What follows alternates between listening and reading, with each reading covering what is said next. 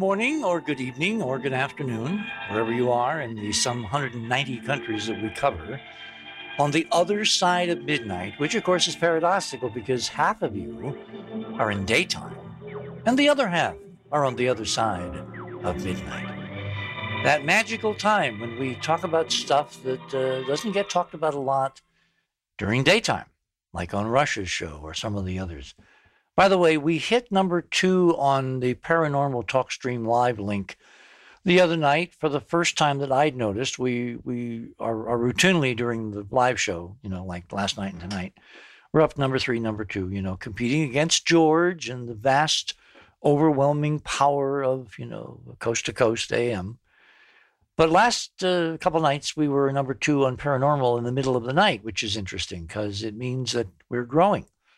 Our audience is growing. It's growing slowly, like that old Reynolds Wrap commercial. You guys never saw that. That used to be one of the sustaining sponsors of Maverick. And it was a really cute commercial because they just brought out something called uh, Quilted Reynolds Wrap. And they had this series of animators. Back in those days, commercials were a little more primitive than now. And they had these animators draw this cartoon stuff a la Disney. And it shows in a Reynolds Wrap commercial a guy going up a stairs, clunk, clunk, clunk, clunk, clunk, opening a door, and looking in. And there's a woman, an old woman sitting in a rocking chair, and she's knitting. She's knitting Reynolds Wrap. And the guy at the door says, How's it going, Granny? anyway, so um, Switching gears slightly, the dust storm on Mars, the global dust storm, is still raging, raging. Um, we got some interesting new pictures today from Curiosity showing something kind of rusting lying in the sands with this incredibly baleful pink sky. And you can't see Mount, Mount Sharp, the mountain. The arcology behind Curiosity has been totally blanked out. Now, the good news is Curiosity doesn't care.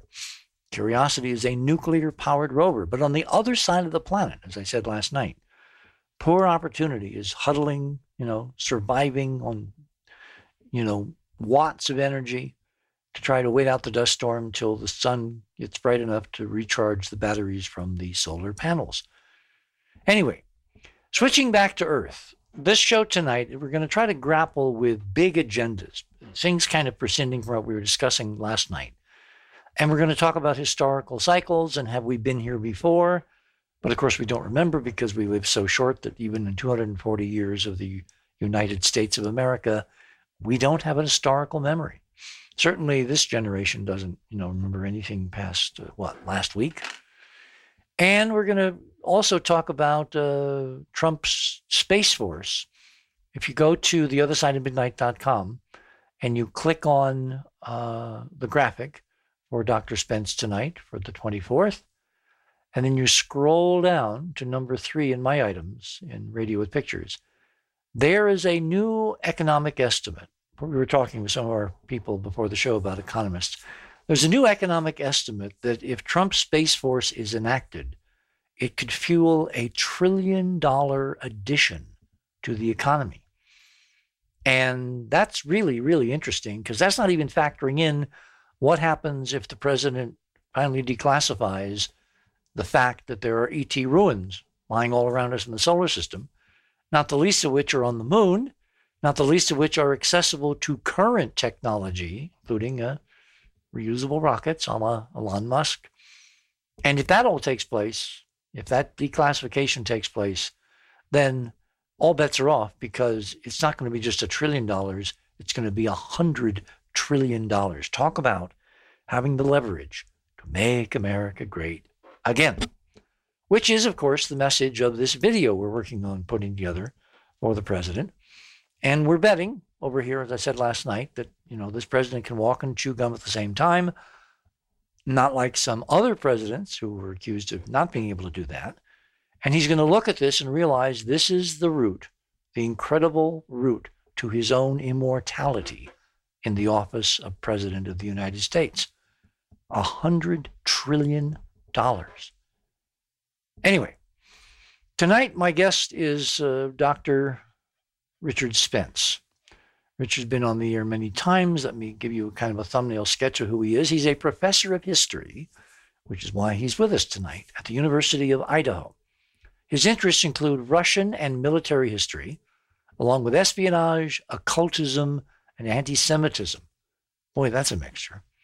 His major published works include Boris Savinkov, Renegade on the Left, Trust No One, The Secret World of Sidney Reilly, Secret Agent 666, Aleister Crowley, British Intelligence and the Occult, and Wall Street and the Russian Revolution, 1905 to 1925. He's the author of numerous articles in Revolutionary Russia, Intelligence and National Security, and the Journal for the Study of Anti Semitism, the American Communist History, the Historian, New Dawn, and other major publications. Anyway, um, enough of all that. Richard, welcome to the other side of midnight, or welcome back, I should Uh, say. Thank you. Thank you. Great to be here. Do you know that you're my Jon Meacham? Well, you you just mentioned that before we went on the air. I, you know, I, I, that's a good thing, I guess. Well, yeah. you share many things in common. One is you've written a hell of a set of books. All right, Jon has two. And two, you can talk about it in a way that us non-historians really get it. So let's start with the thing that we maybe have talked about. I know we've talked about it in many other shows. Tonight just happens to be the 24th of June. It's the anniversary, by the way, for all you UFO, you know, files out there, of the Kenneth Arnold sighting of UFOs in Washington State on July 24th, 1947. July 24th, 19.5. Anyway, so we've had a, a, a, a Turkish election. And part of what we're going to talk about tonight is how the Ottoman Empire really got us into the mess of the 20th century. So start with Erdogan. He won. And what does it mean that he won?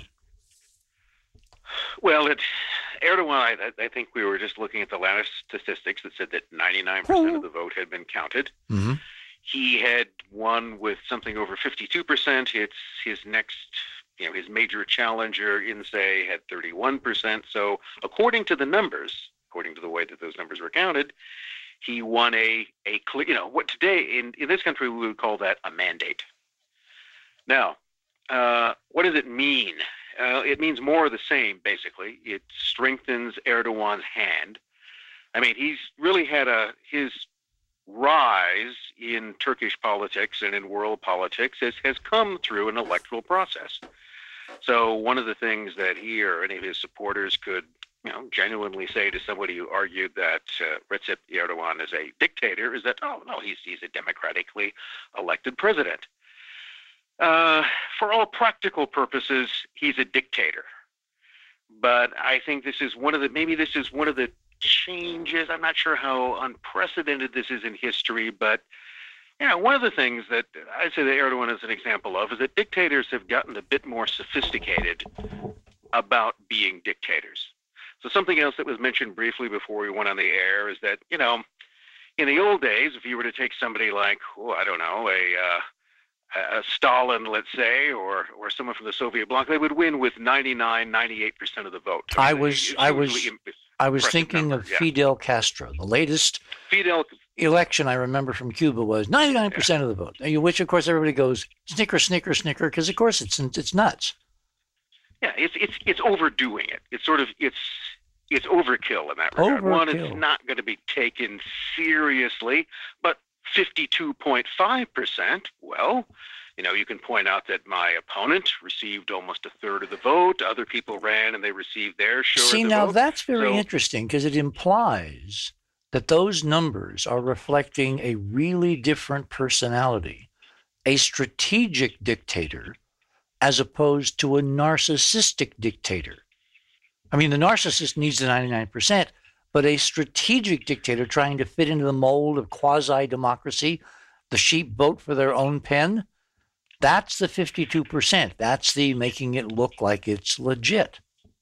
It's it's a more media savvy kind of dictatorship. I thought I just said that the that. other difference, I, I think, is that Erdogan is basically playing to an audience outside of Turkey. He wants to legitimize himself in the political landscape of the world. So he his election, you know, if he won by 99%, that would be generally seen as something that was phony, it was concocted.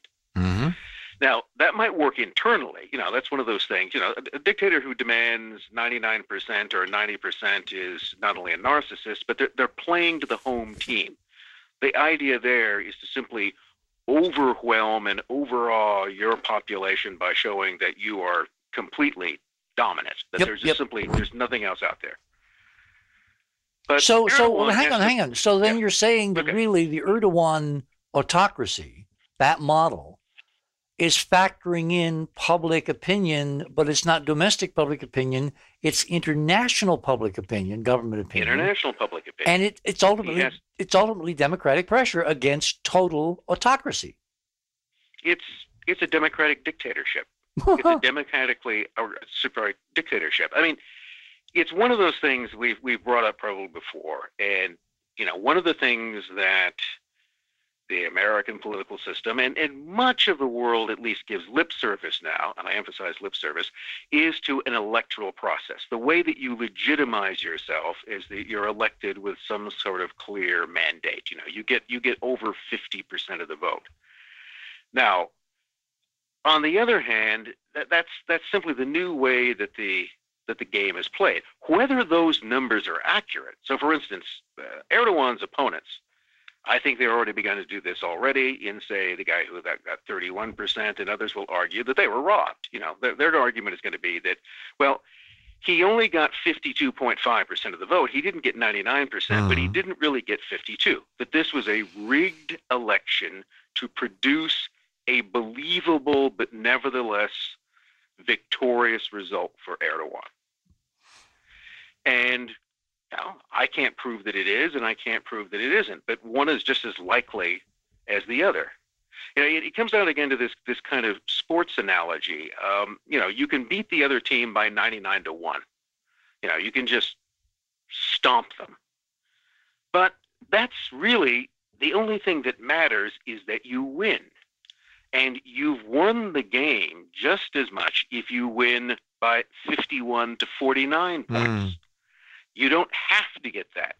Uh, the, the way to achieve control is, is simply to you know manipulate the system to Well, but the 51, necessary result that 52, 51 to 31 is is definitely obviously a mandate. So moving on. Why should we tonight here on the other side of midnight in the United States, why should we give a damn about what's going on in Turkey? What's the bigger picture? Well, in terms of what's going on inside Turkey itself, um, you know, you can feel some sympathy for the Turkish people, particularly the remember 48% of the electorate that didn't vote for him. hmm So this is another one of the things that always strikes me about these split results is that you know you've got you know again in this country we tend to treat if somebody got 55% of the vote well it would be a tremendous landslide. But that still means that almost as many people didn't vote for the for the person who won. And, and what that does is it creates from the beginning a divided electorate and a divided country. But the real reason, though, I mean, you know, for, the people inside Turkey, uh, for those who don't like Erdogan, and there are a lot of them, remember, not everybody, you know, 52.5% isn't 99%. You know, things are going to get tougher then for them. Uh, there's going, there has been a clampdown on the press and on the judiciary and in academia and in all other forms of criticism, and that's simply going to increase. Erdogan now feels empowered to increase more power for himself. So for those Turks who don't like Erdogan, life isn't going to get easier. But why should Americans be concerned about this? Because Turkey is a major force in the landscape of the Middle East. You know, that unfortunate land of perpetual conflict. Well, as we're going to talk about earl- uh, earlier, Mhm. I- I'm, I'm obviously out of sync in time tonight, another dimension. As we're going to talk about later, uh, the Ottoman Empire, which Erdogan has said he basically wants to reconstruct or re, you know reconstitute and expand. That's what got us into this century plus of war in the first place. You know that competition between Russia and the Ottoman Empire, and we're looking at nation state dominance like we haven't seen in 70 some years. After World War II, a new world order was created where nations cooperated to keep, you know, upstarts from starting wars. And now we're going back to a model where it's every man, every nation for him or herself, up to and including our most cherished alliances. So to me, Erdogan, this erstwhile dictator who wants to rebuild the Ottoman Empire, winning and winning by, quote, a mandate, does not bode well for world peace, should I say? No, he's already, I mean, Turkish troops occupy parts of Syria and they occupy parts of northern Iraq. And he's continually threatened. I mean, that is, the Turkish army and some of its proxies have invaded and have simply occupy and administer areas of neighboring countries. You know, you normally call that an invasion and an act of war. Uh, it's one of those things. What what Erdogan, what really gives him this advantage is that remember, Turkey is still, technically at least, a member of NATO. Of NATO. Right. Which means that NATO countries, including the United States, the preeminent NATO partner, has to walk a kind of tightrope with the Turks. I mean, do you want to make them, do you want to completely alienate them, which it is assumed would drive them fully into the arms of the Russians and the Chinese? And then also, you know, Erdogan can turn around, and one of the things he's threatened to do is to kick the U.S. out of the Incirlik air base. Uh, that's a very large air base and logistical facility in southern Turkey, close to the Syrian border. I mean, it wouldn't be a catastrophe if the U.S. lost access to it, but it would be it wouldn't be good. Well, we we, we have we have lots of aircraft carriers to deploy into the Eastern Med, so no, it wouldn't yeah. be catastrophic. But it's a lot easier and less expensive, and frankly less dangerous to do your air campaigns from land than it is from an aircraft carrier. It would be an inconvenience, and also, let's face it, it would be a humiliation, which yes, is the main reason. That, that's the main reason. That yes, is, he could he could you know frog march the the Yankees out of Turkey, uh, just to show that he. Okay, so then this this is the perfect time to insert this question. This bromance that Trump's got going with dictators around the world. I mean, he really has fallen for Erdogan. Uh, remember when there was when when Erdogan visited this last summer, and there was this brawl on the mall with Erdogan's bodyguards and protesters and all that, and and Trump came down in favor of you know the bodyguards as opposed to U.S. citizens. Hmm. So how does that change the equation? Well, you know, love him or hate him, you're going to have to deal with him. I mean, he's there, and he and he's not going to go away. I mean, unless there's some sort of you know unfortunate assassination or you know who knows. I mean, that that's considering he has enemies that could happen tomorrow. But did did we that, ever resolve whether the coup against him was real or a fake coup to strengthen his power?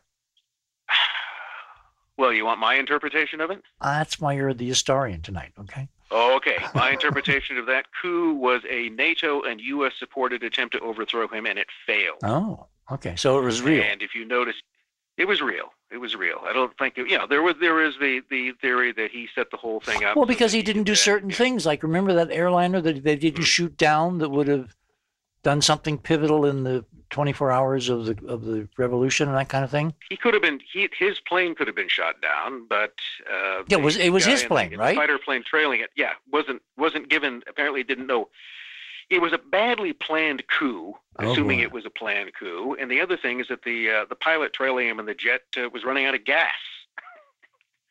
so, and he couldn't fire a missile and go home.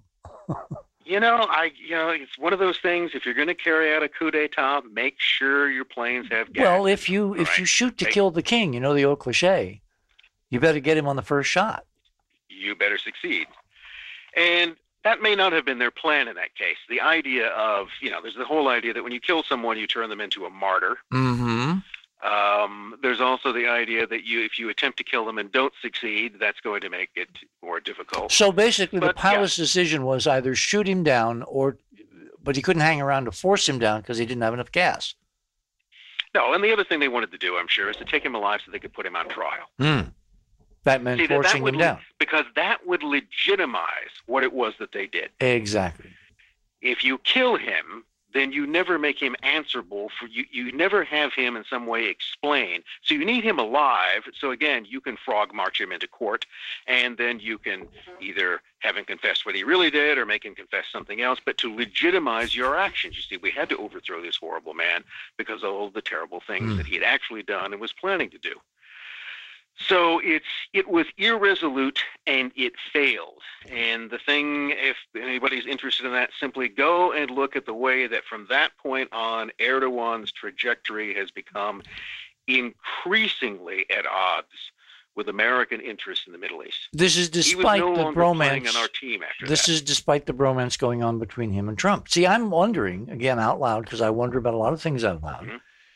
Is Trump playing a seduction game as opposed to a confrontation game? well, you know, seduction will usually, if it gets you the results, it, it's much well, with certain than a confrontation personalities, that's the only. Yeah. Look, look at how this bromance between Kim and Trump. I mean, it's like two peas in a pod. You know, he keeps telling him, "Oh, they all stand up and salute," and I wish my team would. You know, that kind of thing. I mean, so would this flattery, this narcissistic flattery, work on a guy like Erdogan because he and Trump are kind of similar, and therefore it, he can be manipulated into doing things that are not in our worst interest. I, I think that, that threatening Erdogan is not the way to go. And that by flattering him, by trying to seduce him, by by trying to find some kind of common ground, is gonna get you more than taking an oppositional point of Oh, view. my grandmother. The, It's my grandmother. More flies with honey. more flies with honey. So it's it's a thing that's always existed in in world diplomacy. It doesn't, you know, you don't have to like people in order to make a deal with them. You Yeah, know, but like, there's also the, like- the like there, there there's the. Kissinger realpolitik, you know, or Teddy Mhm. Roosevelt, speak softly but carry a big stick. What's our stick against Erdogan? Try to deny him entry into the EU. That was one, but he doesn't seem to want into the EU anymore. What if he was If kicked out of NATO? Well, then what would you have? You would have uh, one of the largest armies and military establishments in the Middle East, over which you had. I mean, the thing is, is that so long as he's in NATO, th- this is the this is the kind of devil's bargain you have. If you make compromises and to keep him in NATO, at least you have the possibility of some control. You still have some kind of influence. If you kick him out, well, then you've lost all influence with him. Then the whole thing simply becomes purely confrontational. And the thing is, is that Erdogan has at his disposal a very large army, which he could use to have even greater inroads in Syria and Iraq in the Middle East. And you know, Erdogan has a large force on the ground. He could affect changes in the military and political balance there to a much greater degree than we can or that anybody else can. So is that someone you want to totally alienate? So you could push him into recreating the Ottoman Empire, you're saying. Well, or you let him think that he's recreate, recreating the Ottoman Empire. Well, if he's invading it's one countries with his if he's invading countries with his big army and bringing them under the he- he- hegemony, that's yeah, that's the word, hegemony of, of Turkey, that's that would be building toward an empire. Well, his the areas that he's invading in Syria and Iraq, again, we- we've talked about these people before, so I'm going to bring them up again, are areas inhabited by the Kurds. So Erdogan's problem, his biggest enemy, the thing that keeps him up at night, I don't think is his internal opposition. It's the Kurdish situation. And again, I'd point out that the basic facts are that the Kurds represent in Turkey itself, in the Republic of Turkey, they represent probably 20% of Hmm. the population, maybe 25% of the population. That could be a problem. And they and they are the dominant population. They are the overwhelming majority in those southeastern regions that adjoin Syria and Iraq. And then on the other side of the Turkish border in northern Syria and Iraq, there are guess what? More Kurds. Hmm. See, You mean you mean Richard? Richard, you mean the Kurds are in the Yeah. way? the Kurds are in the way. There are 40 million of them. There are 40 million Kurds spread all the way from from Iran all the way over near to the Mediterranean, across northern Iraq and Syria and southern Turkey. So if Kurdistan was uni- unified into a single area, it, it would be one of the biggest Hmm. countries and potentially the most powerful in the Middle East, but it never has been. Kurds are divided among all of these different countries which means that you know between Assad in Syria and the Iraqi government and the Iranian ayatollahs and Erdogan, whatever their differences, this, they all have one thing in common: they want to keep the Kurds down. Is this analogous to the division of Jews in various countries before uh, you know uh, Israel was created? No, Jewish presence countries was created by something called a diaspora. It was it was a, the whole it was a centuries long period of migration. Well, I'm not talking about how it got that way. I'm talking about the, the political effect of having dispersed populations that are kept apart because if they get together, they'll have power, and they're not, no one wants them to have power. It sounds to me like it's very analogous. Well, Jews were scattered as, as small groups inside much larger populations. I mean, there was there was no country in which Jews in Europe constituted 25% or 20% of the population. You know, if they were 1% or 2% mm-hmm. or 5%. So that's why they all migrated, um, not all, but a lot migrated to one place called Israel and created yeah, and, and, and they didn't they didn't live they didn't live the Kurds again basically they're not separated from each other except by these borders. So it'd be really they, easy for them to all say, let's become our own country. Right, because and that would be Erdogan's worst nightmare, right? That would be his worst nightmare. So that's the stick we have over them because we, I think, used to have, or maybe still have, a pretty good relationship with the Kurds. We meaning the we, United States, but we've let them down. The U.S. in many cases. The U.S. is arming well because you know, I'm afraid the Kurds are going to be stuck in that position, and I'm not a huge advocate for the Kurds, but just the realistic thing is that the problem is that they, yes, they will be let down, is because if the choice is between making some kind of a deal or keeping Erdogan happy and keeping the Kurds happy, Erdogan's going to win out. Hmm. Because it's geopolitically more important to appease him than it is to appease the Kurds. The Kurds don't have a huge army. They don't have a government. They don't have any. It's all of these things they might be, but they don't have. But the Kurds occupy you know, Kurdistan doesn't exist as a country, but it exists as a region, and all the Kurds know it. I mean, if you go to the border between Turkey and Syria, on both sides of those borders, for great distances on each way, there's nothing really but Kurds. And they know they're there. So what keeps them apart are these borders, you know, essentially artificial borders that were established after World War One and defined what these new states were going to look like, and there was no Kurdistan in it.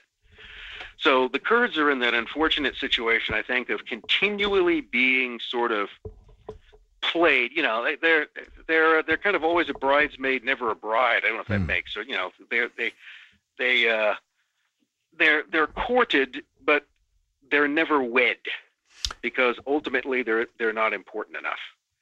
So yes, the U.S. is supporting the things called the Syrian Democratic Forces up in the northern part of Syria, are predominantly Kurdish. Uh, they are, in most cases, armed and trained and supported by the U.S. And we will do that so long as it's felt in our interest, and we will drop them when it isn't. That's just the reality of the situation. Hmm. Well, this is all prelude to some of our discussion in the next hour, uh, next half hour, or at the bottom of the hour. So let's kind of hold it there. My guest this morning is Dr. Richard Spence, and we're gonna, going to try, get the words out properly. We're going to try to context what's going on between the U.S. and Russia, the USS and the USS, the U.S. and Korea, and um, it prescinds from what happened about a century plus ago We'll get back to all of this on the other side of midnight. My name is Richard C. Hoagland, and we shall return.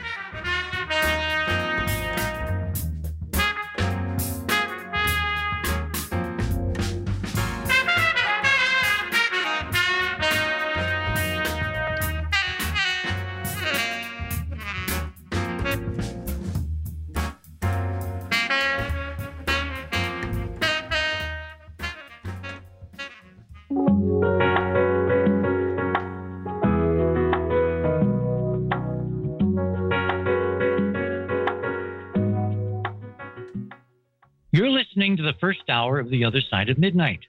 Be sure to catch our complete live show every Saturday and Sunday night at 9 p.m. Pacific, midnight Eastern, for a full three hours of this kind of exploration. And be sure to visit theothersideofmidnight.com as you listen so you can follow our special Radio with Pictures guest page simultaneously. The Cynthia, our hardworking producer, specifically prepares to illustrate the topics discussed each show. Why? Because there is vital additional information on that Radio with Pictures guest page that I assure you will immeasurably enhance your understanding and enjoyment what our guests are describing. I mean, would you rather listen to a guest talk about NASA images of ancient artifacts on Mars or simultaneously be able to follow the official NASA images showing you as you're listening the ruins? If you'd like to listen at your convenience to all our shows, including our unique Radio Pictures feature, please visit theothersideofmidnight.com and click on the Join Club 19.5 link in the left hand column. Okay, what do you get with your Club 19.5 membership besides helping the show literally stay on the air? Well, first of all, you will exclusively, this is not available to the general public, enjoy our enhanced ad free podcast, courtesy of Chris Bell, automatically downloading all the latest The Other Side of Midnight shows directly to your favorite podcast device so you can listen when you want to. Further, as a full Club 19.5 member, you will gain exclusive access to our The Other Side of Midnight 24 7 chat server. What I can't help calling the Open Hailing Frequencies Room, which is available only to members 24 7. Now, during the show, that's where you will find other 19.5 members and sometimes even members of the bridge crew, my guests, and even me uh, when I have time. Regardless, you can always relay live questions to me during the show just by going to the Open Hailing Frequencies room. Of course, when we're not on the air with your 19.5 membership, you can visit our Club 19.5 radio archives anytime and download all our shows directly to your computer, which will automatically provide you a screen size that allows you to really examine the remarkable images Cynthia posts for each show. Okay, here's where I need to get kind of super serious. Club 19.5 is how our show is currently solely supported.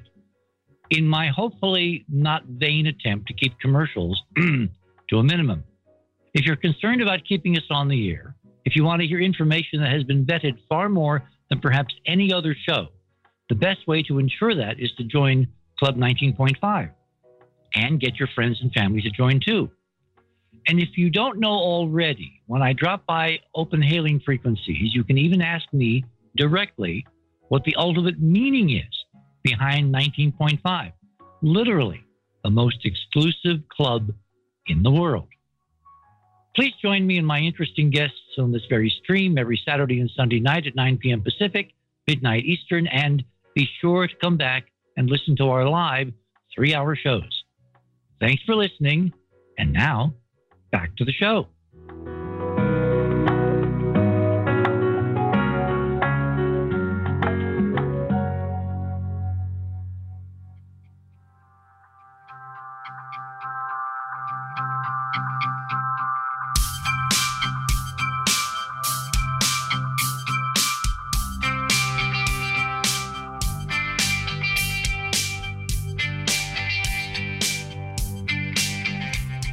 Welcome back to this Sunday night, June 24th of 2018. Oh, the year, I mean, the year's literally half half gone.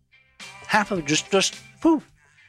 My guest this morning, Dr. Richard Spence. We're discussing, we're going to be discussing elites and how they basically have tried to run the world. And the most recent example which lasted for, you know, kind of like a century, and then it fell apart in a most catastrophic, spectacular fashion, is what happened about 100 plus years ago with a few interesting gentlemen and something called the Congress of Vienna, which involved the Ottoman Empire, the empire that uh, pre- current President of Turkey, Erdogan, has fondly mused that he would like to restore. So, Richard, how do we enter into this? Um, are we looking at cycles of history where what happened 100 years ago is, is basically fragmenting to where it could happen again?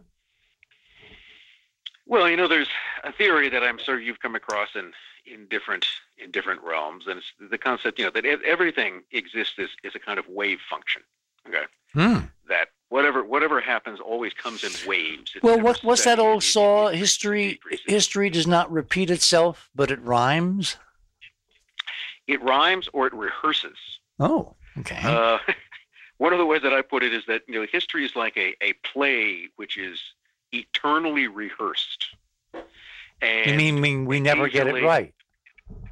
We never really get it right. It's always a rehearsal for something, and you know the characters change and the costumes change, and sometimes lines change, but the play never changes. The play is always fixed, and you know one of the ways that you can look at that is to argue that there there's some sort of you know cosmic force out there. There's there's something that you know sort of built into the energies of the universe itself. It's all of these various wave functions flowing, and and what these what these produce, even in terms of human affairs and history, is that they produce cycles. And it's a uh, it's an interesting idea. It, it's something, by the way, uh, to put this in a in a context that uh, an American president that that hopefully most people listening will remember, Herbert Hoover. All right. Herbert Hoover, not one of our more lauded and successful presidents, you know, because his uh, his period in office, you know, for him, unfortunately coincided with the advent of the Great Depression. Uh, he was there from 28 to 32, and his fall led to the to the rise of uh, of Franklin Roosevelt. Okay, question, one of the question, question. Hang on, hang on. Question. Mhm, mhm. Was Hoover's term administration coincident with, or did his policies cause the Great Depression? No, I can't say you see his policies didn't cause it. His policies didn't necessarily help it. But then you can get into that whole argument: is that was the remember that wasn't just a depression in the United States. Exactly. What happened or what started in 1929 was a worldwide economic collapse. It was something that affected Europe, it affected everything.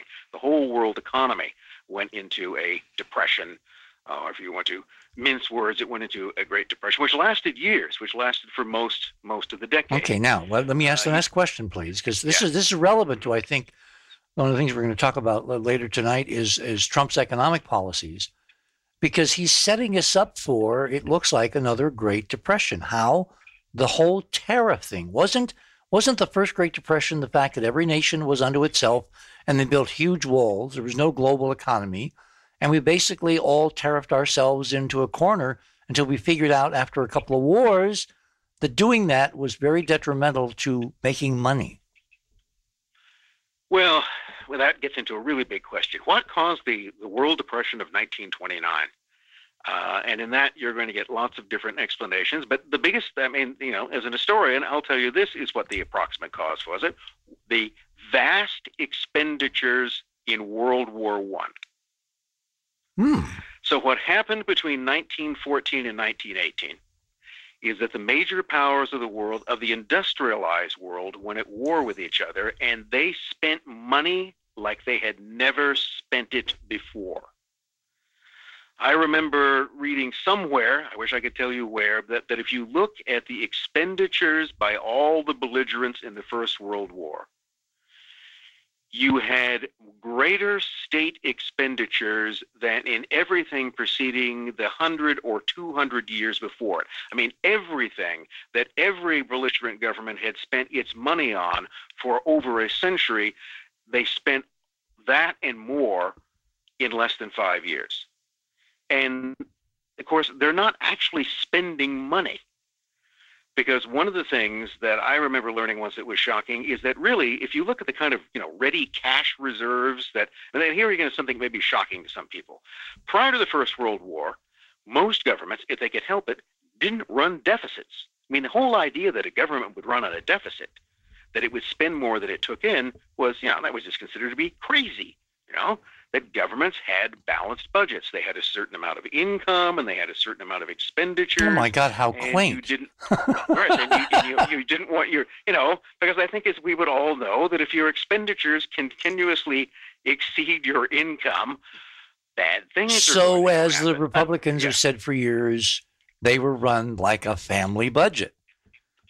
Now, when when did when when did Keynes come along and talk about you know deficit spending as one hell of a way to kickstart global economies?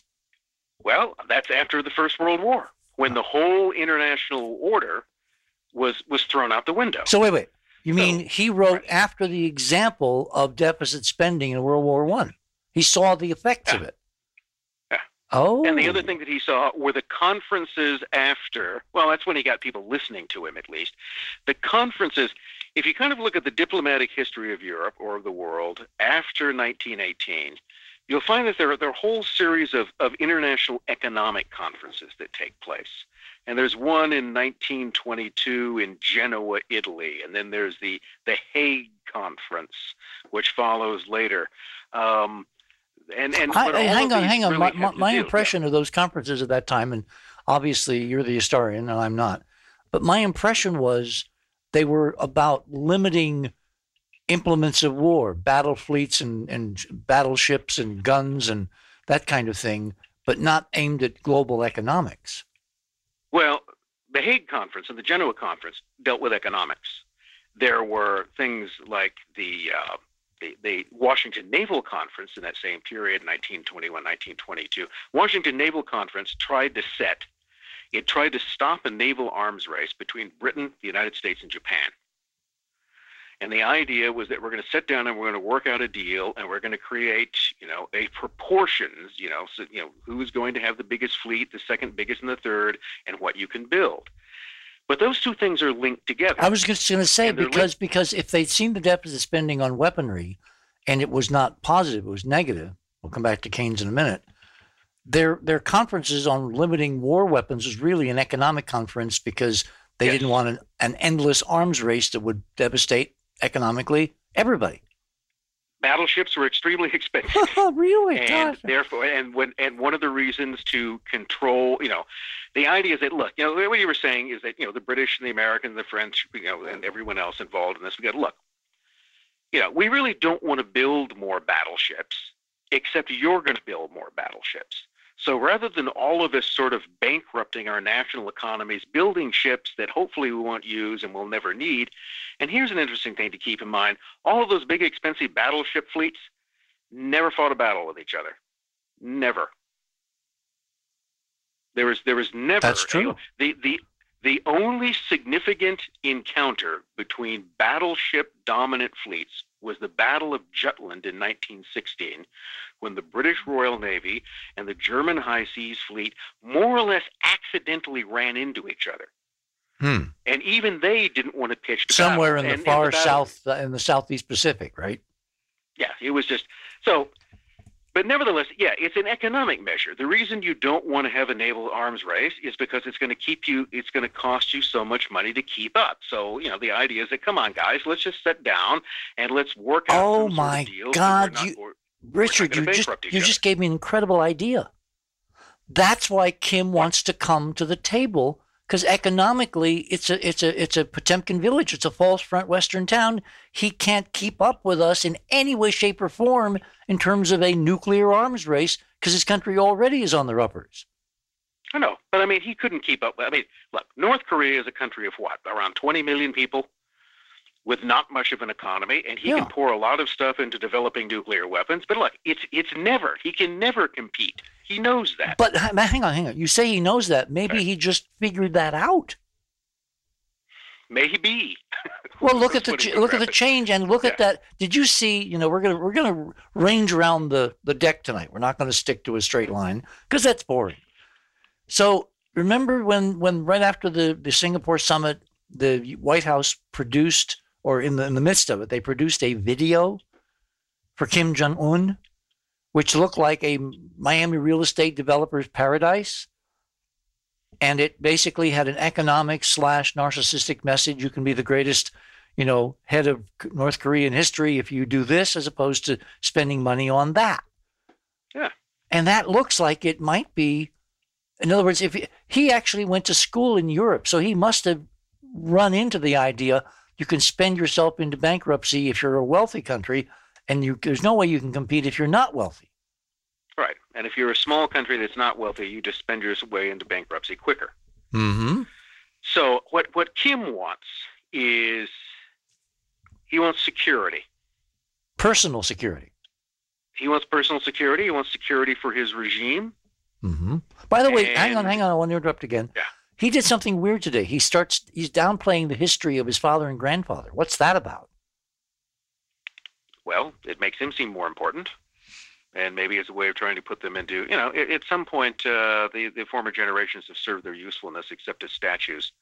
and, uh, I, you know, I think that's, he's trying to make himself more important. There are those who argue that he always feels he has a certain inferiority complex. or, or, or, or, or, this is much more strategic, mate, if he's Mhm. preparing the groundwork for a new era, a departure from history, a departure from the shackles of those two guys past. of esta- you know, establishing that he can do things on his own. Yes, exactly. he becomes but- his own. but, yeah, that's the way I would read but it. partly to, to, to raise your stature in some way, you have to bring the others down to a degree. And and one of the things that the North Korean regime has done, you know, especially to his his grandfather Kim Il Sung, who was the guy who created the whole hermit kingdom, Hmm. was he became a semi deity. Um, Yeah, born wouldn't on on a certain mountain in northwestern Korea, I think. Yeah, uh, yeah, there are probably people in remote areas of Korea that you know sacrifice goats to Kim Il Sung or Ooh. something. I mean, it, it, if they were told to do that, they probably would. And I think a lot of, I think to a certain degree, remember we- we're subjected to as much propaganda, somewhat more sophisticated propaganda, as everybody else is. Yeah, but we don't we don't make one of the we hang on, hang on. hang on. cons- We don't make Yeah. gods out of our presidents and we kick their press secretaries out of restaurants because we don't like them. I mean, our worship of what's going on with Trump has nothing to do with what's going No, no, on no, with no, Kim no. Jong Un. What I'm talking about is in terms of propaganda, and, and there's a certain element, is that we've been told for years and years and years, uh, for more than half a century, that the North Koreans are crazy and that their leaders are crazy, Yes. and that uh, one of the reasons we have to restrain them is that if they ever got their hands on a nuke, well, they just turn around and fire it off right away because they all want to commit suicide. And, you know, I think you have to really question that. And I think one of the things that, that you saw and that maybe Trump saw in Singapore is that Kim Jong un wasn't quite the lunatic you expected him to be. And I think that the mere fact that he's been willing to sit down on this now, that doesn't mean that he isn't uh, uh, vicious and cunning and everything else, but I, I do not believe he's a madman. Well, wait, wait, wait. This this could be the exemplification of Ayn Rand. I mean, I've been looking for decades for people who act in their intelligent self-interest, which was her big thing. Mhm. It's looking to me like Kim Jong Un is acting in his intelligent self-interest, and this demoting of his ancestors, you know, his dad and his granddad, is part of that trend curve. He's looking out for number one and figures he's got to depart from the past and set a new track, just like that video that Trump had prepared for him in the White House said, illustrated. But see, Kim Jong Un doesn't wasn't trying to and isn't or wasn't trying to create a nuclear arsenal with some sort of you know grandiose Doctor Evil concept that he was going to conquer the world. I mean. He could certainly do the math. He can see the size and the proportion and the strength of North Korea to all of the other countries around it, and he doesn't have a snowball's chance in hell Nope. And and and therefore the the idea that he's simply creating some sort of nuclear force in order to launch a preemptive attack to all commit national suicide uh, I don't really think that that's legal. so What, what he you're wanted, you're say go ahead. Go ahead. what what he wanted was he wanted to have nukes as a means of security. He wants nukes for the same reason the Iranians want nukes. You want you want to know why the Iranians want nukes so badly? Because the Israelis have nukes. Yeah, but wait, wait, wait, wait. I mean, a whole nuclear mad policy, which we had, you know, mutual assured destruction, we know that's a loser. Because ultimately, if war ever breaks out and you're a little guy with 5, 10, 20 nuclear weapons and you're facing a country like the US with several thousand, you become Right. a steaming, seething cauldron of lava on the northern Korean peninsula if you're stupid enough to try to launch one. Because if we lost a city, they'd lose a country. Where is the gain in that? What's the strategy? This the global strategy. The gain in that is is that you you now have a means to do some real damage. Yeah, but it's pinpricks. If somebody tries to take On the scale of geopolitics, it, it doesn't mean anything. So why would somebody be dumb enough? I mean, this is beginning to look like a whole charade of a, of a conversation for the out crowd, where the in crowd is dealing at a whole different level with real conversation. Well, I mean, you can ask the same question as to why France or Britain needs a nuclear arsenal. Why do they have one? Who, Hmm. who are they going to fight? Well, they were supposed to fight the Soviet Union and the Eastern Well, Bloc. of course, That- with the Soviets, but let's put it this way: in the in, had there been a uh, a thermonuclear exchange during the Cold War, it would have been an American-Soviet exchange, and all of the nukes that the French or the British could have thrown into it were meaningless. So the reason why the French have a force de frappe, the reason why they have a nuclear arsenal, is because Charles de Gaulle wanted one, because that's what major countries had and he didn't want to have the Yankees have all the nukes so that he would constantly have to be under their umbrella. So the French nuclear arsenal is a vanity arsenal. Hmm. You know, and on the other hand, it assures that if anybody really did come after France, is that well, if we're going to go down, we're going to vaporize some cities along with us. The Iranians want nukes because they've constantly lived under the threat of an, an, an, an Israeli nuclear attack. There are no other countries in the Middle East that have them. And that's one of the things that gives the Israelis a great deal of clout. If you really want to understand why they're the 500 pound gorilla, despite the small size of the country, it's not the size of their army. Uh, you know, it's a damn good army, but it's not the size of it, and it's not because the army is, is invincible. It's because if they really get pushed into a corner, they've got somewhere between 80 and 200 nuclear weapons they can start throwing around. And that means that anybody can only mess with them so far before they get burned. And the Iranians want a means to deter any kind of preemptive attack. They want to at least, you know, even if they don't have as many nuclear weapons, they want to narrow that gap some degree. So the reason why Kim Jong Un wants nukes isn't because he's going to conquer the world. It's not because he's going to destroy New York. It's not because he's going to launch a missile, you know, wildly at Honolulu or at Guam. It's because he wants that as a signal that look, you know, I, I I'm, a serious guy. I can have as you know, I don't have as many of these weapons as everybody else does, but I can have one. And furthermore, if anybody really comes messing at me, I'm not going to, you know, he's not going to fling his nukes at Hawaii. You know exactly what he would. Yeah, the continental even United if he only had five of them. Yeah. Right. New York, Los He Angeles, you know, Washington. No, he'd he'd fly them at Japan and South Korea because that's what he can hit. Yeah, but how does that keep him alive? It doesn't. It, I mean, if the idea is that's but that's just a kind of a vengeance reflex. I mean that that has no The- strategic value. Let me let me Well, let me it- put it- an it- alternate theory on the table, please. Yeah. As soon as Kim Jong Un launched his first satellite, that's when I got concerned. Because launching satellites, oddly enough, is easier than building ballistic missiles to carry nuclear weapons to targets on the other side of the planet. You only have to go through the atmosphere once, and you're not decelerating, you're accelerating. So the highest velocities are in the exosphere where the air is very thin and you don't have the ablation and, and reentry problems. And you put one nuclear weapon, one 20 kiloton or 100 kiloton nuclear weapon in orbit around the Earth. And when you're over the United States at 300 miles altitude, you detonate it. And we go back to the, the 19th century instantly. And that's his major lever. And I wanted to get Ted Koppel on this show because Ted wrote a book, mm-hmm. Keith, pay attention, about EMP and North Korea, and it has been totally underrepresented in the discussion. And that to me, I mean, all he needs is one missile and one nuke, and we're we're toast, unless we can take him out on the uh, boost phase, which is Star Wars, you know, anti-missile defense and all that. Mhm. But see, that to me is his real long game, because that But it- holds it- that no. holds everybody hostage. right. It just gives him leverage. Huge leverage. The same, the same. But from his standpoint, and I'm not trying to, you know, psychoanalyze the rest, but but the simple thing is that from his standpoint, if I was in his position, it it doesn't make me equal to these other larger powers, but it gives me greater power than I had before. It makes me more difficult to mess with. They're not going to come in here and just, you know, try to take out my regime or do something else. It, it earns him, you know, again, I go back to Charles de Gaulle and the French nuclear force. Uh, it, it, it makes him a serious player that others will have to know. Hmm. I mean, the, the mere fact that the French had nukes, not that they actually were important in the in, in the balance of power.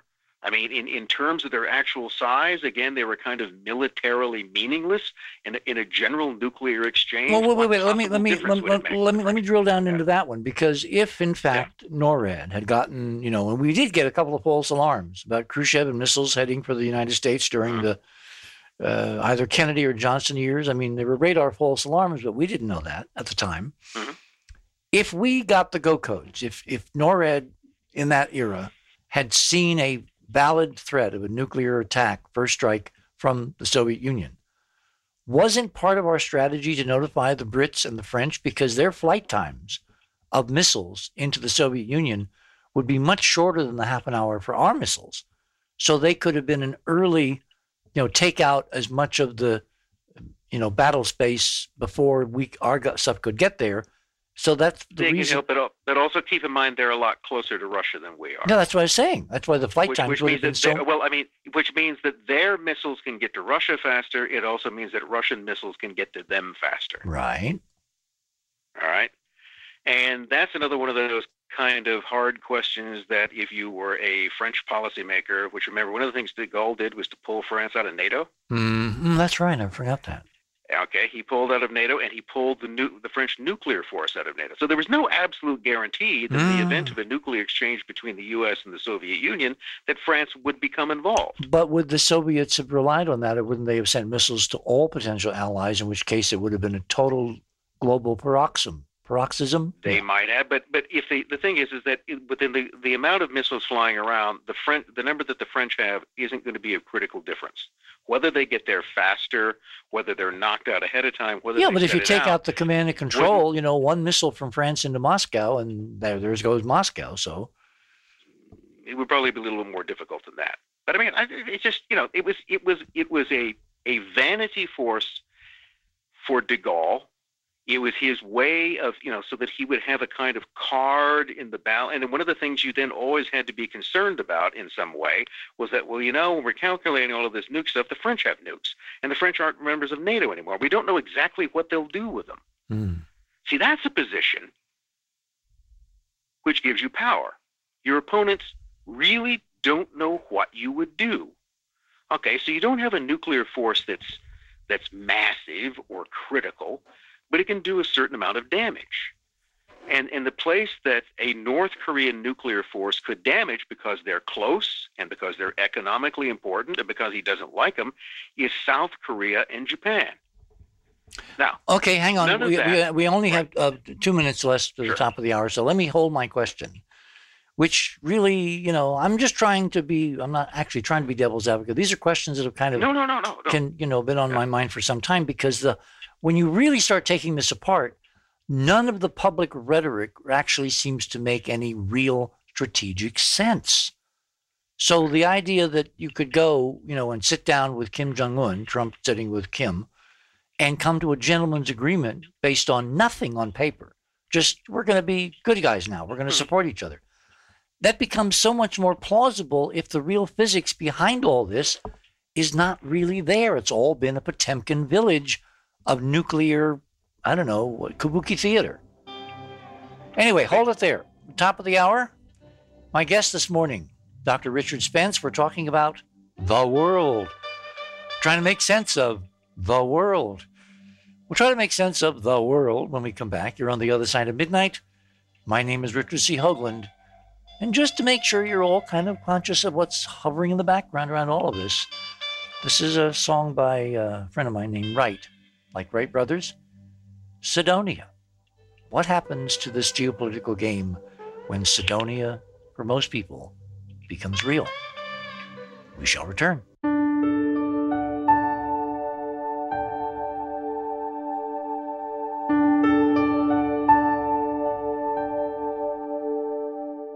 Thanks for listening to this exciting first hour. Now, the second and third hour of the show is available to Club 19.5 members only.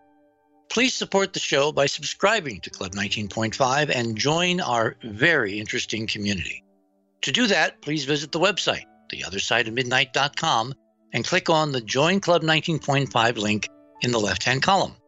As a Club 19.5 member, you'll gain access to the rest of this show and all previous 350 plus shows that we have done.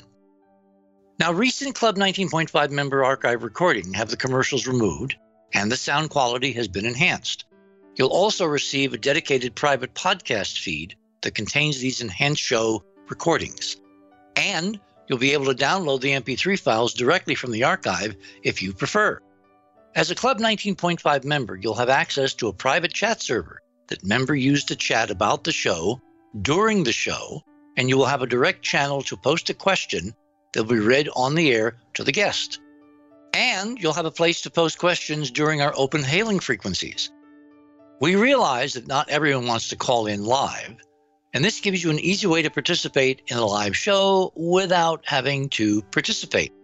Club 19.5 members can use this private chat to talk about the shows, ask questions, suggest new guests, and I may even pop on from time to time to answer specific questions. Also, the entire bridge crew is in these participating chat channels, so you can interact with them as well. You'll also be the first to preview our new videos and reports. We'll be adding exclusive new features to Club 19.5 as we go forward, and boy, have we got some amazing things to tell you about in the coming weeks. So please support the show and don't miss all the exciting new things we have planned. I want to thank all our Club 19.5 members because without your guys' support, this show would not be on the air. Please help us continue growing the show by subscribing to Club 19.5 today. And when I say we really need you, we really need you. Over and out.